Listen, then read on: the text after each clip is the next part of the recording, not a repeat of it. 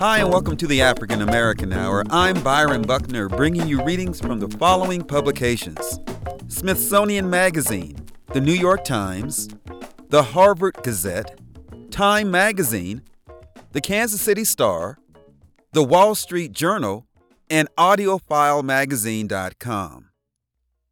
And we're going to start off today's readings with an article from Time Magazine and its Time.com website. The title is The New Ways Teachers Are Talking About Martin Luther King Jr. It was written by Olivia Waxman and was published January 12, 2023 at 3:36 p.m. Eastern Standard Time. At the beginning of this school year, a Philadelphia student asked a question that briefly took her teacher's breath away. Are you more Malcolm or are you more Martin? Keziah Ridgway, 37, who teaches African American history, a required class in the city, said the student added that Martin Luther King Jr. was more peaceful and that Malcolm X was more violent. Ridgway replied, Martin Luther King believed in violence. Then she says her students looked at her as if they didn't know what she was talking about. He used violence to his advantage, she explained. He knew that his ideas and what he was asking for would elicit violence. She told them that King knew that organizing a march of civil rights activists would spark a violent backlash that would make white people so uncomfortable and get so much media attention, white people would realize this is a terrible thing that we're doing using water hoses, using dogs on people who are peacefully protesting, these scenes would make America reflect and make changes in the right direction. This lesson is one example of the ways that some teachers have taken a more nuanced approach to teaching about King, the most famous American civil rights leader. Since Martin Luther King Day became a federal holiday in 1983, the civil rights activist has become a fixture in classrooms. But how he's taught has largely remained unchanged over the last 40 years, according to LaGarrett King, director of the Center for K 12 Black History and Racial Literacy Education at the University of Buffalo. State standards for history usually frame the civil rights leader as the embodiment of the civil rights movement, with his crowning achievements being the 1963 March on Washington and the I Have a Dream speech, along with his letter from a Birmingham jail penned after leading a demonstration against the city's orders. Over the last two years, there's been a heightened awareness of how Black history is taught. In the last year, Education Week reports that 17 states have passed laws or taken other steps to limit how the history of racism is taught in K 12 schools or ban critical race theory, which is not taught in K 12 schools. Despite this climate, King is still considered a safe person to teach, according to King, the University of Buffalo scholar. Teachers still teach him as a moderate and passive, he says. Overall, society hasn't caught up to understand King's nuances, particularly his thoughts around war and thoughts around poverty. New technology is also bringing Martin Luther King's words to life in new ways. A virtual reality experience produced by Time Studios and Meta relates the I Have a Dream speech to modern day issues like voting rights. One chilling experience juxtaposes King's words on police brutality with an interactive that puts users in the position of being a black person at a traffic stop. Teachers are also trying to make King relevant to their students by linking him to their local communities whenever possible. Every year around Election Day, Anna O'Brien, 55, a middle school teacher in Fort Mill, South Carolina, outside Charlotte, plays a speech on voting rights that King delivered in the state in 1966. Emmett Glenn, 52, a high school teacher in the Baton Rouge, Louisiana area, explains how King researched the city's successful bus boycott, which took place almost three years before the one King led in Montgomery, Alabama. Even when it comes to students of younger ages, teachers aren't shying away from difficult conversations about the history of racism in America. They've heard the words white supremacy. They've talked about this before. Turquoise Lejeune Parker, 35, an elementary school teacher in Durham, North Carolina, says of her students. In Killeen, Texas, Lapernie Key, 33, recalls how last year, as part of a day devoted to teaching King during Black History Month in February, she explained what racism is to her second grade classroom by describing white people in King's lifetime as bullies. She taught King's resilience by saying, He gets picked on, but at the end of the day, he still accomplished something, meaning that his activism led to landmark laws like the Civil Rights Act of 1964 and the Voting Rights Act of 1965. Parker in Durham explains to her elementary school students that when white people hail King as a promoter of nonviolence, it's often a loaded term. Kids and adults think that when Dr. King said nonviolence, he meant that he was going to be submissive to whatever white folks thought needed to happen. Like he wasn't going to push back on anything. He was just going to accept whatever was given to him. Parker says it's important to teach about Martin Luther King all year round and laments that discussions about him in many classrooms mostly happen around Martin Luther King Jr. holiday weekend. Sometimes I really don't want to even talk about Dr. King on this holiday, lamenting that it's become a time when white people frequently quote King because they want to be seen as inclusive or anti racist. As a result, many teachers aim to go beyond the King quotes that circulate on social media. Ridgway says the biggest takeaway about the civil rights activist that she wants students to learn from her class is that what is pushed out to the mainstream is only half of who he was. That was a reading of the article, The New Ways Teachers Are Talking About Martin Luther King Jr. It was written by Olivia Waxman. It was published January 12, 2023 at 3:36 p.m. Eastern Standard Time at the Time Magazine's time.com website. The next reading in today's program is from the Kansas City Star newspaper. The title is Jackson County appoints first African American presiding judge. It was written by Andrea Klick and was published January 13, 2023. Jackson County Circuit Court announced Judge Jalilah Otto capital J A L I L A H, capital O T T O, as the court's newest presiding judge and the first African American to take on the role in the court's nearly 200 year history. Otto is also the fourth woman to serve as presiding judge. Otto was elected by her colleagues in December 2021 to the position, which oversees the budget and other administrative functions at the 16th Circuit Judicial Court. She began her two year term at the start of the new year and served as presiding judge elect in 2022. In a news release, Jackson County Executive Frank White Jr. said he looks forward to working with Otto and the courts to create a more equitable future within the county. I am thrilled to congratulate presiding judge Jalilah Otto to her historic appointment, White said, to which she brings extensive knowledge, character, and integrity that will ensure effective administration of the court and fair treatment of those seeking justice. Governor Jay Nixon appointed Otto as an associate circuit judge in 2014, and Governor Eric Greitens appointed her as circuit judge in 2017. She also served as a federal and state prosecutor. When John Gray retired in 2007 after serving 20 years as a circuit court judge, he told the Star the black community received unfair treatment in the handling of court cases, including charges, quality of defense, and length of sentences. Representation matters, White said of Otto's appointment, and today, young black girls across our community will see that they too can break the glass ceiling in whatever they strive to do. Edith Messina, was the first female to serve a two year term as a presiding judge from 1998 to 2000. Marco Roldan was the first person of color to serve as a presiding judge. Also on Monday, Candace Alcaraz was sworn in as Wyandotte County's first black female judge. That was a reading of the article Jackson County appoints first African American presiding judge. It was written by Andrea Klick and appeared January 13, 2023, in the Kansas City Star newspaper. The next reading on today's African American Hour is about an entertainer that spent some of his childhood in the Kansas City area. The title is Don Cheadle. From age 10, he could hold an audience. This was published in the Wall Street Journal on Friday, December 30th, 2022 and was written by Marc Myers.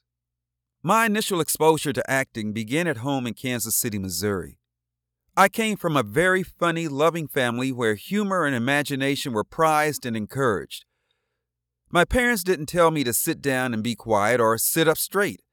We enjoyed being playful with one another, and my curiosity about acting only grew as I spent more time watching shows on TV. The next big step took place in elementary school in Denver when I was 10. I played Templeton the Rat in Charlotte's Web. On stage, facing the audience in the dark, I realized I could control their reaction by dialing my performance up or down, as if conducting an orchestra. Some kids are military brats. My sister and I are education brats. My father, Donald, was pursuing a master's and PhD in clinical psychology, and my mother, Betty, was earning a degree in education.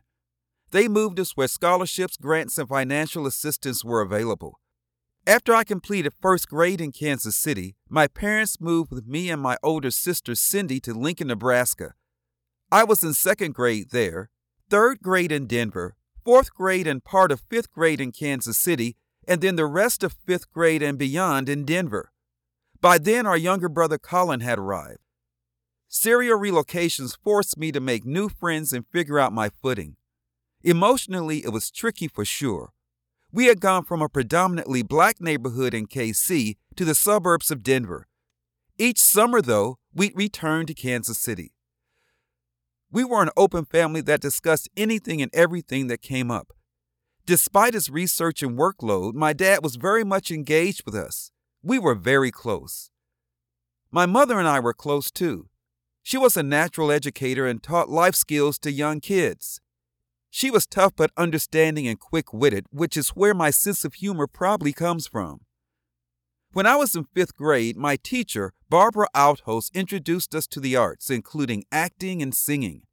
It was the first time I sang in choir outside of our church. Her excitement was infectious. For Charlotte's Web, I remember looking at my lines and thinking, what does a rat prefer? What would a rat eat first, popcorn or a hot dog? I just instinctively wondered about such things to develop the role. In elementary school, I also began playing the alto saxophone. I listened to my parents' jazz records and loved how cool the instrument looked with its curved neck and all those pearl buttons. In high school, I took theater class and had an excellent teacher, Kathy Davis, who introduced me to the acting methods of Stanislavski and Uta Hagen. After high school, I attended California Institute of the Arts and majored in theater. While at Cal Arts in the early 80s, my classmates and I went to an open call for the TV series Fame. My suite mate Jesse Borrego had booked the gig, but the producers who wanted Jesse couldn't find him after. He only left a general number at Cal Arts and a Polaroid photo.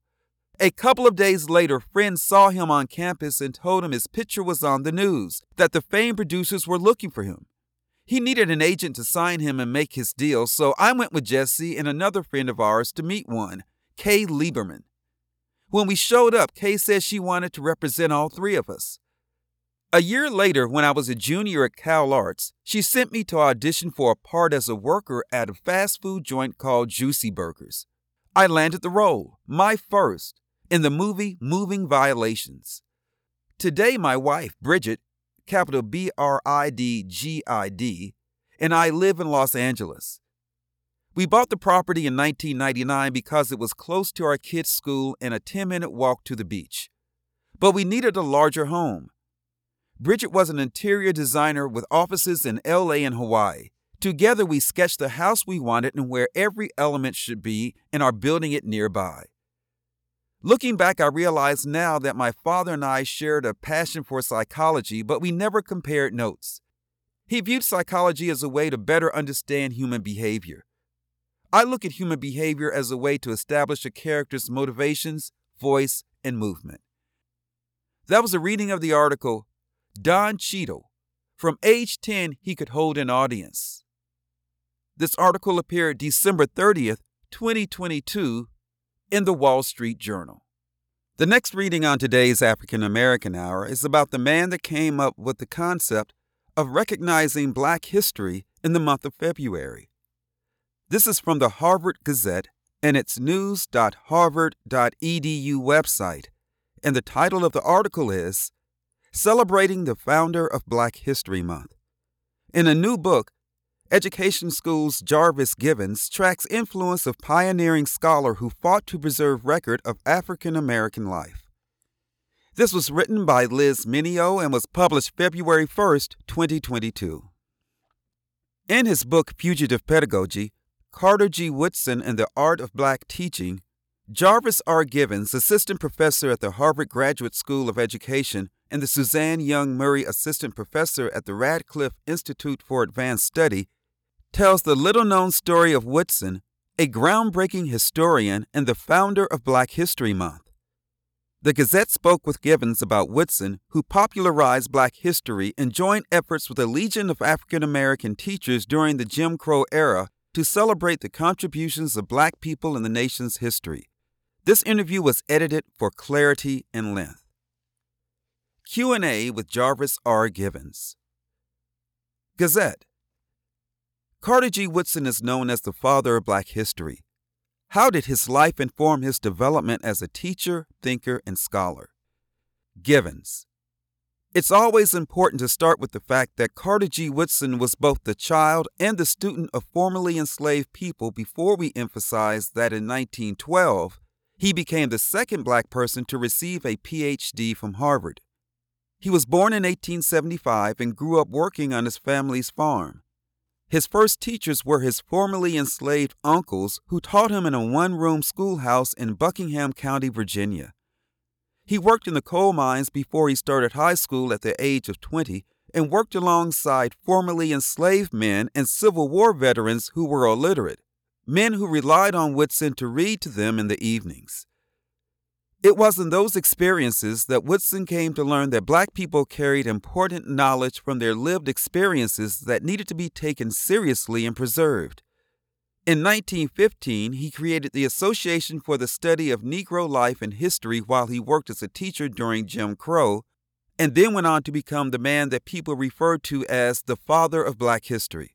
As an educator and institution builder, Woodson popularized black history and celebrated the contributions of black people in American history. And as a scholar, his books indicted the American school system for the various forms of violence it inflicted upon black people. Gazette What do Woodson's efforts represent in the history of black education in the United States? Givens Woodson embodies a countervailing educational tradition that black people sustained. It is a tradition that is intimately tied to the fugitive literacy practices of enslaved people who defied anti literacy laws, who criminalized black education, laws imposed by the white supremacist establishment determined to control and surveil them. These laws made it illegal for black people, free and enslaved, to be taught to read and write. The first anti literacy law was instituted in South Carolina in 1740 and it was in response to the Stono Slave Rebellion in 1739, where colonial legislators linked black literacy to black revolt. Anti literacy laws would proliferate in southern states during the antebellum period. Virginia, where Woodson was born, passed an anti literacy law in 1819. I'm saying all this to emphasize the long history of ongoing suppression and surveillance of black education and black teachers but also to make clear that despite the efforts to prevent black people from having access to education, we find stories across the South of black people stealing away at night to learn to read and write. The most famous among these narratives is that of Frederick Douglass, who secretly learned to read and write after he learned that his education was forbidden. Douglass recalled his master's words that, if you learn him now to read, he'll want to know how to write. And this being accomplished, he'll be running away with himself. Embodied in that stolen literacy of enslaved people is a countervailing tradition that I call fugitive pedagogy in my book. It's a legacy that continued to show itself after the Civil War when black education continued to be violently suppressed even after it was technically legal in the southern states. Between 1866 and 1876, more than 600 black schools were burned down in the South which explains why black people continue to pursue critical parts of their education subversively.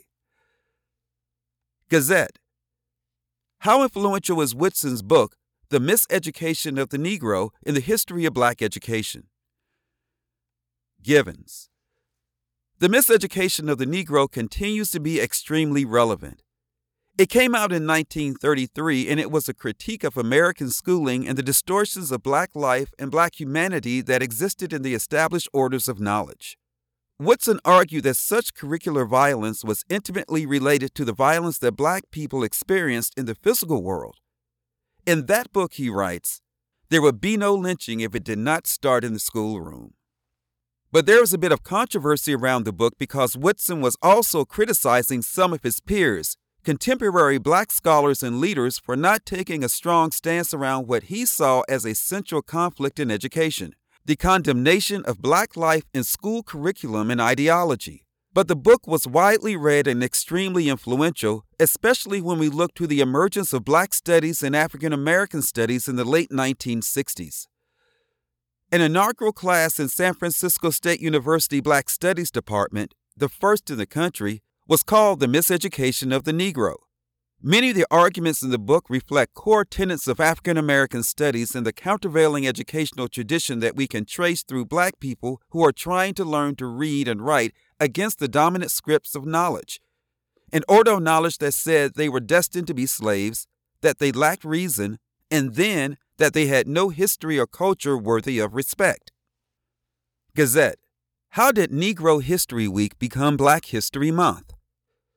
Givens Woodson created Negro History Week in 1926 as an expansion of a set of practices that black teachers had already been doing even before 1926.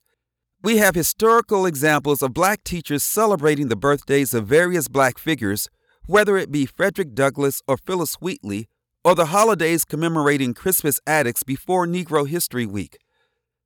Black teachers had long developed rituals and commemorative practices in black schools to cultivate a learning culture that affirmed black students' identities. It took on a new significance when Woodson offered the institutional structure of his association, where there were materials that could be created and disseminated across black schools. But from the very first year, he reminded teachers that Negro History Week was the week not just to learn about black history, but the week to come together and celebrate what they had learned about black life and culture in the past year. The expansion to a month took place in 1976 in the post civil rights era and after the establishment of black studies in the American Academy. Gazette. In a recent article, you said that anti racist teaching is not new and that black educators such as Woodson and others have long been practicing it. Can you explain? Givens. The tradition of what some might call anti racist teaching today is something that black teachers had to engage in because it was a matter of life and death.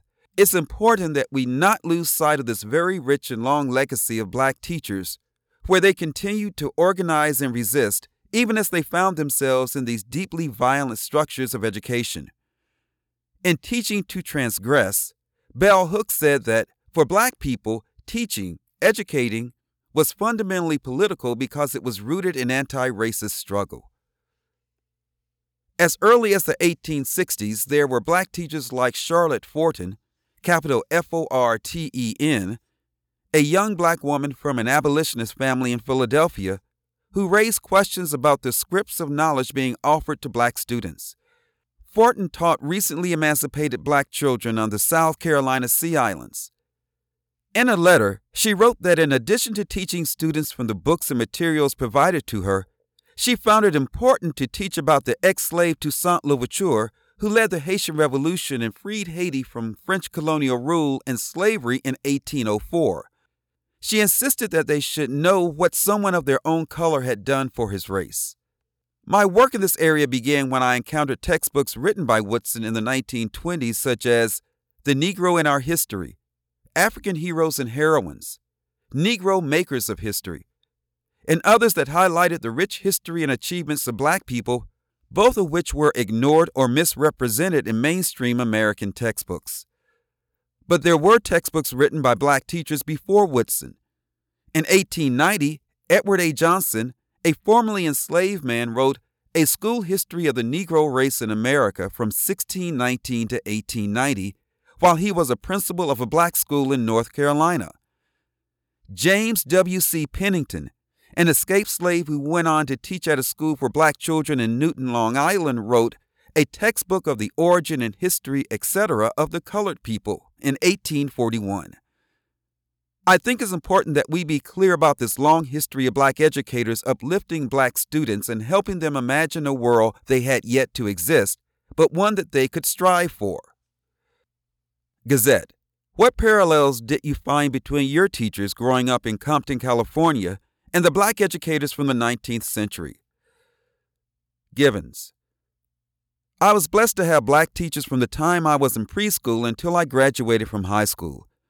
My first teacher was a black woman who was born in Grenada, Mississippi, and she asked us preschool students to memorize excerpts from speeches by important black figures, and she taught us the words to lift every voice and sing the black anthem.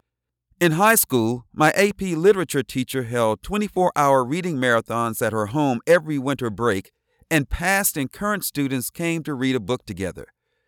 My teachers, like many black teachers, understood that our education was about more than individual success or social mobility. It was framed as a collective endeavor. Many of my teachers came from schools in the Jim Crow South, and they built on practices they understood to be good and necessary to provide black students with a meaningful education. When I was writing the book, I couldn't help but realize the resonance between what I experienced as a student and what I was seeing in the historical record. Gazette. What lessons can be learned from this long tradition of black educators challenging the system? Givens. One very important lesson is that teachers have historically and likely will continue to play an important role in any efforts towards meaningful social transformation. We can't fully understand the victories and the promise of the civil rights movement and the civil rights struggle without thinking about the role of those teachers who often operated in the shadows. These teachers were central to helping build and sustain that movement by cultivating the dreams of generations of black people that we see expressed through so many of the individual figures we celebrate during Black History Month. Those folks are part of a continuum of consciousness that can be tied directly back to the pedagogical visions of black people striving for a meaningful, liberatory education in the 19th century. One of the biggest lessons that I hope folks take away from this book is that we can't undervalue the significance and the impact teachers can and do have in the lives of students. Teachers will be vital for any vision of justice we might try to rebuild, create, and enact in the world around us. There are three pictures that accompany this article. Two of them are of Carter G. Woodson, and the other is of Jarvis Givens. The first is a formal picture of Carter G. Woodson in a dark suit, a striped tie.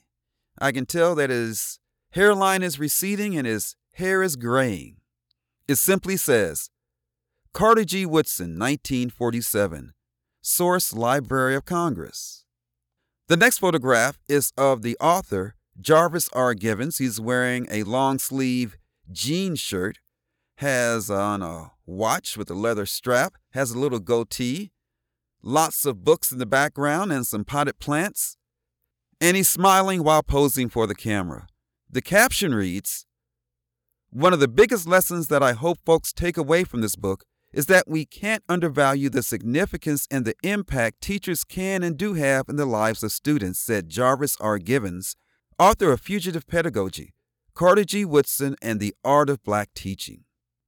And the final picture is that second photograph of Carter G. Woodson, he's outside underneath a tree, holding a pen and some papers in his right hand and looking into a camera. He's wearing a suit. The caption reads, A portrait of Carter G. Woodson in the 1923 edition of West Virginia Collegiate Institute El Ojo Yearbook, capital E L, capital O J O. That was a reading of the article celebrating the founder of Black History Month. In a new book, Education School's Jarvis Givens tracks influence of pioneering scholar who fought to preserve record of African American life. It was written by Liz Mineo. It was published February 1st, 2022, and was found at the Harvard Gazette's news.harvard.edu website. The next reading is an opinion piece that was published in the Kansas City Star on January 13, 2023. The title is Reparations Time Has Come to Kansas City by Vernon Percy Howard Jr. Few people reflect that for two centuries the Negro was enslaved and robbed of any wages, potential accrued wealth which would have been a legacy of his descendants. Martin Luther King Jr., 1965. Sometimes it is true that our generation need not say or listen to something new, but only hear the ancient truths that ring so clear from morally endowed, clear eyed luminaries positively burdened and disturbed by our collective failures as a nation and most assuredly as a city, in living out our collective moral obligation to create a just society and culture. This nation's founders called us to achieve their aim, which they were willing to die for, to form a more perfect union. As we approach the celebration of the life of a person who so profoundly shaped that effort, we see together with collective vision that we are much further from perfection than we should be. The quote above is Martin Luther King Jr.'s 1965 call for reparations. Though that term is not mentioned in his vernacular, it is the core and heart of the outcome he hoped for and the envision for America. Including its urban areas now burgeoning with severe racial inequities and imploding from within as a result. The theme of our 2023 Southern Christian Leadership Conference of Greater Kansas City gathering was Reparations for Black Kansas Cityans. The grassroots movement being forged through the KC Reparations Coalition is dedicated to educating and mobilizing Kansas Cityans toward truly making the repair of black life here in our supposedly livable town a political and policy reality. Ordinance 220966, under review by the Kansas City Council, is designed to make amends for Kansas City's participation in the sanctioning of the enslavement of black people and any historical enforcement of segregation and accompanying discriminatory practices against black residents of Kansas City. Encouraging others to join the city in this effort and establishing a commission within 90 days to be known as the Mayor's Commission on Reparations. Too many black people are living in conditions of misery and pain, lacking the benefit of safety from violence, mired in unhealthy living conditions, void of quality and equitable health care, sojourning to schools without high performance standards, facing poverty's daily desperation for the basic necessities of life, suffering from the trauma and grief of lives taken and destroyed, separated, and denied from even the most minimal and basic of human rights, souls broken to a dreamless state. At the same time, we watch the wealth and wellness of the Kansas City elite sup and saturate upon and in the good things of life.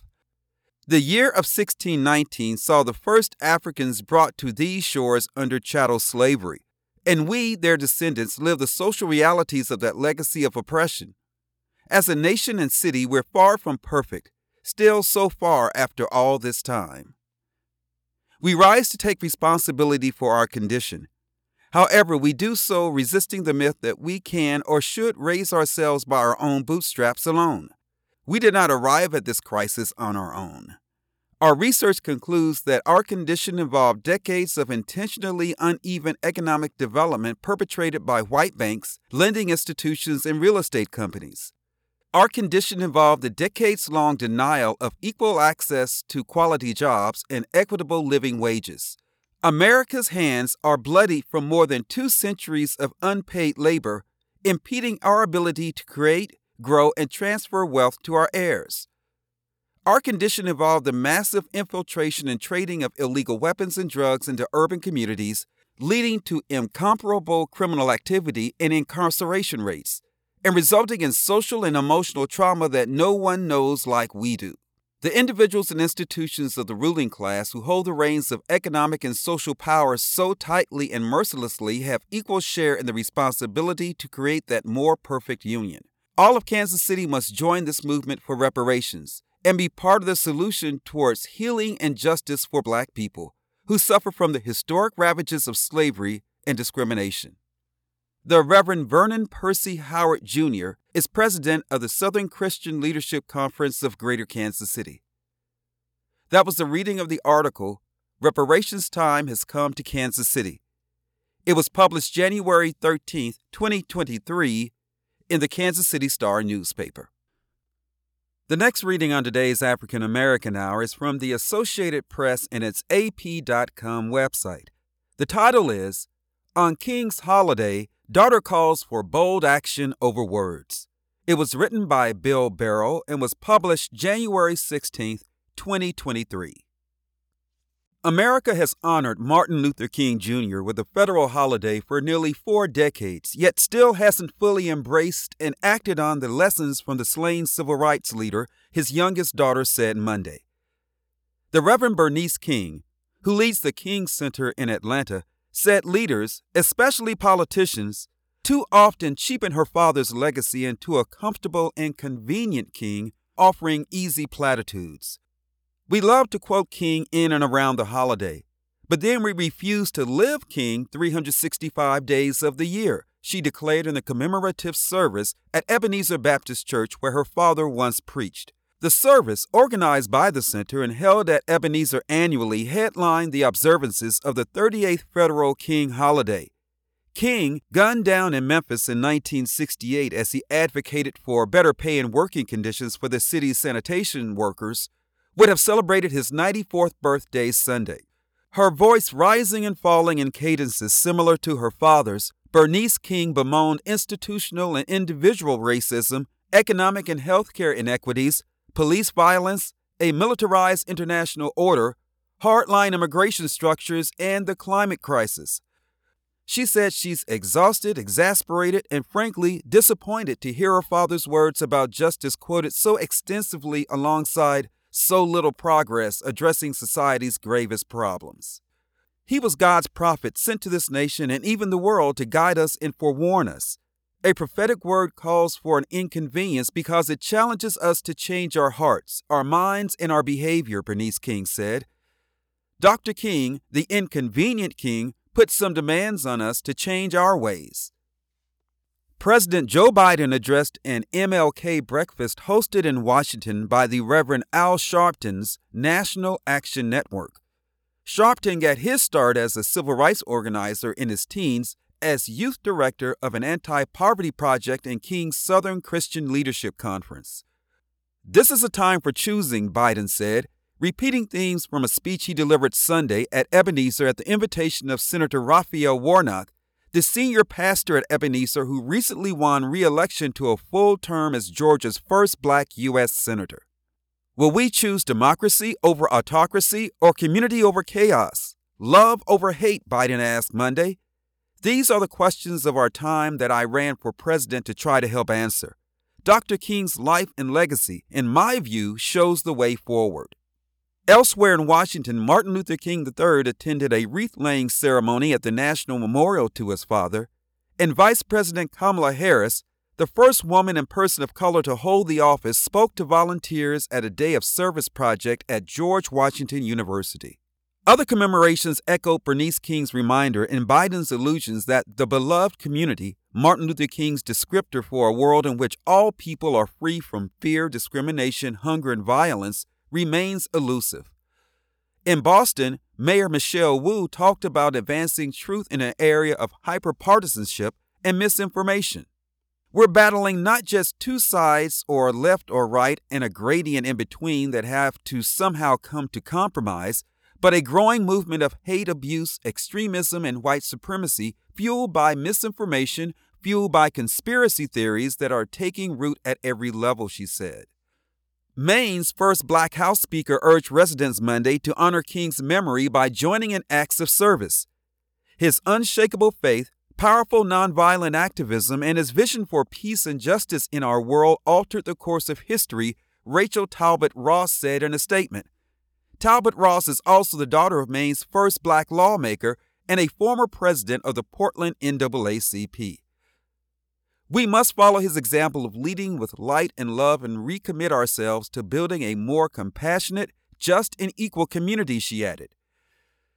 At Ebenezer, Warnock, who has led the congregation for 17 years, held his predecessor's role in securing ballot access for black Americans.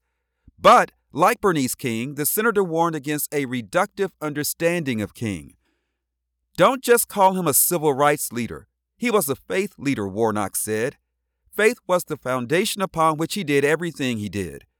You don't face down dogs and water hoses because you read Nietzsche or Niebuhr. You got to tap into that thing, that God he said he met anew in Montgomery when someone threatened to bomb his house and kill his wife and his new child. King, Warnock said, left the comfort of a filter that made the whole world his parish, turning faith into the creative weapon of love and nonviolence. While echoing Bernice King's call for bolder public policy, Warnock noted some progress in his lifetime.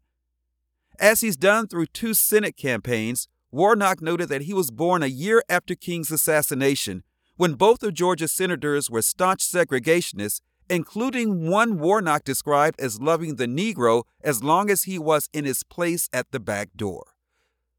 But Warnock said, because of what Dr. King and because of what you did, I now sit in his seat. That was a reading of the article On King's Holiday, Daughter Calls for Bold Action Over Words. It was written by Bill Barrow, published January 16, 2023, and appeared at the Associated Press's AP.com website. The next reading on today's African American Hour is a book review from the January 8, 2023 edition of the New York Times. The title of the article is Two Days of Terror in Washington, D.C. The Forgotten Story of How an Armed Group Held Dozens of People Hostage in 1977 by Jonathan Mahler. It is a review of the book American Caliph The True Story of a Muslim Mystic, a Hollywood Epic in the 1977 Siege of Washington, D.C. by Shahan Mufti. Capital S H A H A N, capital M U F T I. The 1970s were boom years for hostage taking terrorists who discovered that in the modern media age, there was no better way to draw the world's attention to themselves and their cause than to publicly toy with the lives of innocent people. Two attacks in particular stood out the assault by Palestinian militants on the Israeli compound at the 1972 Olympics in Munich, and the seizure of the U.S. Embassy in Tehran by Iranian revolutionaries in 1979 but sandwiched between them was an equally brazen terrorist siege on American soil, which has received comparatively little historical attention. In March 1977, heavily armed members of a Muslim group called the Hanafis stormed three buildings in Washington, D.C. the headquarters of B'nai B'rith International, the Islamic Center of Washington, and the district seat of local government, and took dozens of hostages, holding them for nearly two days. The event is dream fodder for a nonfiction book, and not only because of the drama of the siege. The story behind it is fascinating, wrapping in the history of Islam in America, Middle Eastern politics, the Black Power movement, a would be Hollywood blockbuster, and a cast of outsized characters, including Malcolm X and a young Kareem Abdul Jabbar. At least one of the hostages published a personal account of the terrifying experience, but Shahan Mufti, the chair of the journalism department at the University of Richmond in Virginia, is the first author to dive deep into the historical record of the siege and the surrounding events. His book, American Caliph, is an ambitious and commendable effort that falls a bit short of the subject matter's tantalizing potential. A solid journalistic account that might have been elevated into an enduring work of narrative nonfiction. At its center is the leader of the siege, Hamas Abdul Khalis, a convert to Islam whose given name was Ernest McGee. Born and raised in Gary, Indiana, Khalis came from a family of strict Seventh day Adventists and was one of a handful of black students at Purdue University in the early 1940s before leaving college to join the Army during World War II.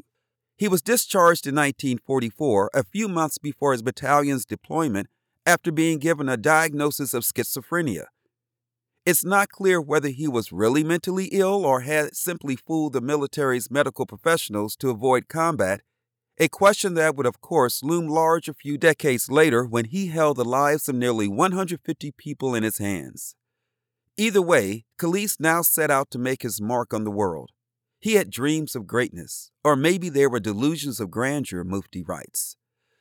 Over the years that followed, Khalis, an accomplished drummer, would tour Europe with a black jazz orchestra, graduate from the City College of New York, get married, and start a family.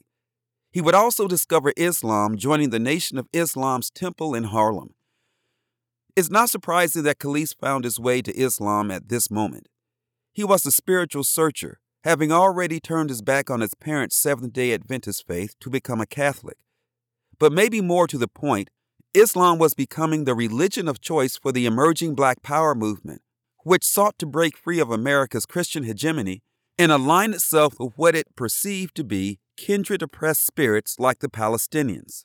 Khalis's years at the Nation of Islam set in motion the chain of events leading to the 1977 siege. After rising swiftly through the organization's ranks, moving to Chicago and growing close to its leader Elijah Muhammad, he quarreled with another high ranking member and left the group, convinced that it was deeply corrupt. Back in New York, Khalis discovered a new, more fundamentalist branch of Islam, the Hanafi movement, whose leader only stoked Khalis's anger and bitterness toward the Nation of Islam, persuading him that it was the product of a Zionist plot. In 1967, Khalis became the Hanafi's leader. The responsibility to spread the true faith of Islam to all America rested on his shoulders, Mufti writes. This necessarily meant supplanting the powerful nation. Khalis recruited the 21 year old basketball star Lou Alcindor, renaming him Kareem Abdul Jabbar as a celebrity counterpoint to Muhammad Ali, who was closely associated with the nation.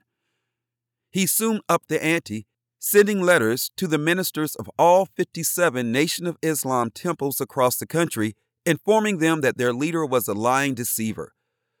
The nation responded to the perceived threat with an almost unspeakable act of violence, sending hitmen to storm Khalis's home and brutally murder numerous members of his family, including his nine day old baby. Four years later, Khalis started his siege. By that point, he had become a deranged anti Semite animated by a swirl of emotional forces. The trauma of the attack on his family and the halting effort to bring its perpetrators to justice, but also a forthcoming biopic of the Muslim prophet Muhammad that he viewed as blasphemous desecration. In exchange for the release of the hostages, he demanded that those responsible for the massacre of his family be delivered to the offices of B'nai B'rith that he and his men had occupied and he wanted the film pulled from theaters before its premiere. It's a story with endless narrative possibilities. Mufti aptly assembles all the pieces and deftly covers the relevant history, but he leans only part way into the epic, messy sprawl before him. I kept wanting him to luxuriate in his wild saga and take a more novelistic approach to his rich material. He might, for instance, have expanded his brief biographical sketches of some of the book's peripheral figures into fuller portraits and dwell more searchingly on the complicated, beguiling Khalis. Mufti answers all the journalistic questions, no small job, but he might have pondered some other ones too in order to give American Caliph a deeper resonance. What drew him to the story to begin with? What does it have to tell us about race, religious fundamentalism, and our country's fraught relationship with Islam?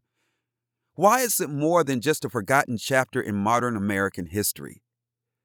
Mufti's Tick-Tock of the Siege, the book's climatic centerpiece, is a tour de force. Using police records, an FBI report, and government wiretaps, he recreates the two days of terror and violence in tense, vivid detail. Once the Hanafis had secured the B'nai B'rith building, Khalis, who was dressed in black with a scimitar hanging from his belt and a large turban on his head, prepared the hostages for their likely fate. If you have any sense, you will pray to your God and be prepared to die. Over the course of the next 24 hours, he fielded some 100 media requests before agreeing to meet with two police officers and the ambassadors of Egypt, Pakistan, and Iran to negotiate the terms of his surrender. In the end, his claims of holy war notwithstanding, Khalis didn't have the stomach for the murder of innocents. He let his hostages go, though not before a young journalist had been killed in the district building and many others had been wounded and forever traumatized. He would spend the rest of his life in prison. It wasn't the last that America would hear from him, though. Two years later, he was back in the media, his dreams of greatness and delusions of grandeur still apparently burning hot. From his prison cell, he urged the leader of Iran, Ayatollah Khomeini, to follow his example and set free the 52 Americans being held in the U.S. Embassy. From the laws of Islam, I know where he is coming from, Khalis told a reporter from the Washington Post. but I also know that nothing can be resolved until those hostages are all released. There are two photographs that go along with this story. One is a portrait of Khalis. He's wearing a black skull cap, has on black rim glasses, and has a black goatee. The caption reads Hamas Abdul Khalis, the leader of the Hanafi movement, speaking at a news conference in Washington, D.C. in 1973. The next picture shows an image of a room full with people. There are telephones all over a big conference table. There are papers all over that table, and is surrounded by groups of people that are sitting and talking, and behind them, even more folks standing and looking and having conversations. The caption reads Mayor Walter Washington at an emergency command post during the siege. That was a review of the book American Caliph The True Story of a Muslim Mystic, a Hollywood epic in the 1977 siege of Washington, D.C. by Shahan Mufti. The title of the article was Two Days of Terror in Washington, D.C. The Forgotten Story of How an Armed Group Held Dozens of People Hostage in 1977 by Jonathan Mahler. This appeared in the New York Times and was published January 8, 2023. The next reading on today's African American Hour comes from the Chicago Sun-Times newspaper and its chicago.suntimes.com website. The title of the article is Talking MLK Bobblehead Commemorates Civil Rights Icons I Have a Dream speech. It was written by Allison Novelo and published January 16, 2023 at 5:30 a.m. Central Standard Time. The subtitle to the article reads The National Bobblehead Hall of Fame and Museum collaborates with the estate of the Reverend Martin Luther King Jr. to bring his message to a new generation. Nearly 60 years ago, the Reverend Martin Luther King Jr. delivered his iconic I Have a Dream speech on the steps of the Lincoln Memorial. Now the speech can be heard once again through a limited edition collectible art piece a talking bobblehead. In collaboration with the estate of the civil rights leader, the National Bobblehead Hall of Fame and Museum unveiled a Talking King bobblehead Monday honoring his life and legacy. The museum said the bobblehead is the first of its kind. Dressed in a dark suit, King stands at a podium with multiple microphones. The bobblehead features audio clips from the famous speech delivered during the March on Washington for Jobs and Freedom on August 28, 1963. Dr. King is one of the most frequently requested when it comes to bobbleheads, said Phil Sklar, co founder and chief executive of the National Bobblehead Hall of Fame and Museum. We're thrilled to team up with his estate to provide people with the opportunity to honor and celebrate his life with this bobblehead. According to Sklar, capital S K L A R, the museum worked very closely with the estate for several years to create a bobblehead that can capture King's likeness. The estate, which owns the rights to King's I Have a Dream speech, is careful about approving the use of the speech for commercial use, he said. Understandably so, they're very careful about it, but I think we convinced them that the people want to commemorate him, Sklar said. They see the bobblehead as a way to show admiration for him and as a great educational tool that can pass on the speech to the next generation. The museum said it created 19,630 bobbleheads for sale, a number chosen as a nod to the year the speech was given. And each bobblehead is numbered individually. The bobbleheads, which are expected to ship in April, are $40 each plus a flat rate shipping charge of $8 per order, the museum said. A portion of the proceeds from sales of the bobblehead will be given to the estate, which the organization will then use to support various civil rights groups across the U.S., the museum said. The rest of the proceeds will be used to fund the museum, located at 170 South 1st Street in Milwaukee. The King estate declined to comment on the bobblehead. As Chicagoans celebrate King's life across the city, some activists and community members applaud the idea of a talking bobblehead in the civil rights leader's memory. It's so important that we celebrate Dr. King because he's one of the greatest Americans that we've ever had and one of the greatest patriots, said Jimmy Lee Tillman, president of the Martin Luther King Republicans. The words of the speech need to be shared so that the message can carry on. Nick Lopez, a member of Diversity, Equity, and Inclusion DEI Council at Marian Catholic High School in Chicago Heights, said, A bobblehead is a little different, but I think getting that message of the speech across and reminding people of what King was fighting for is a good way to commemorate him. At the largest gathering for civil rights of its time, King delivered the I Have a Dream speech before about 250,000 people on the steps of the Lincoln Memorial. I have a dream, King said, that one day this nation will rise up and live out the true meaning of its creed. We hold these truths to be self evident that all men are created equal. The speech is as relevant today as it was then, Sklar said. I think that's why the estate decided to go forward with the bobblehead incorporating several minutes of the speech. The hope is that more people will be encouraged to listen to the full speech and learn more about Dr. King and his life. That was a reading of the article Talking MLK Bobblehead Commemorates Civil Rights Icon's I Have a Dream speech. It was written by Allison Novelo. It was published January 16, 2023 at 5:30 a.m. Central Standard Time and was published by the Chicago Sun-Times newspaper at its chicago.suntimes.com website. That's all for this week. I'm Byron Buckner, and thank you for listening to the African American Hour.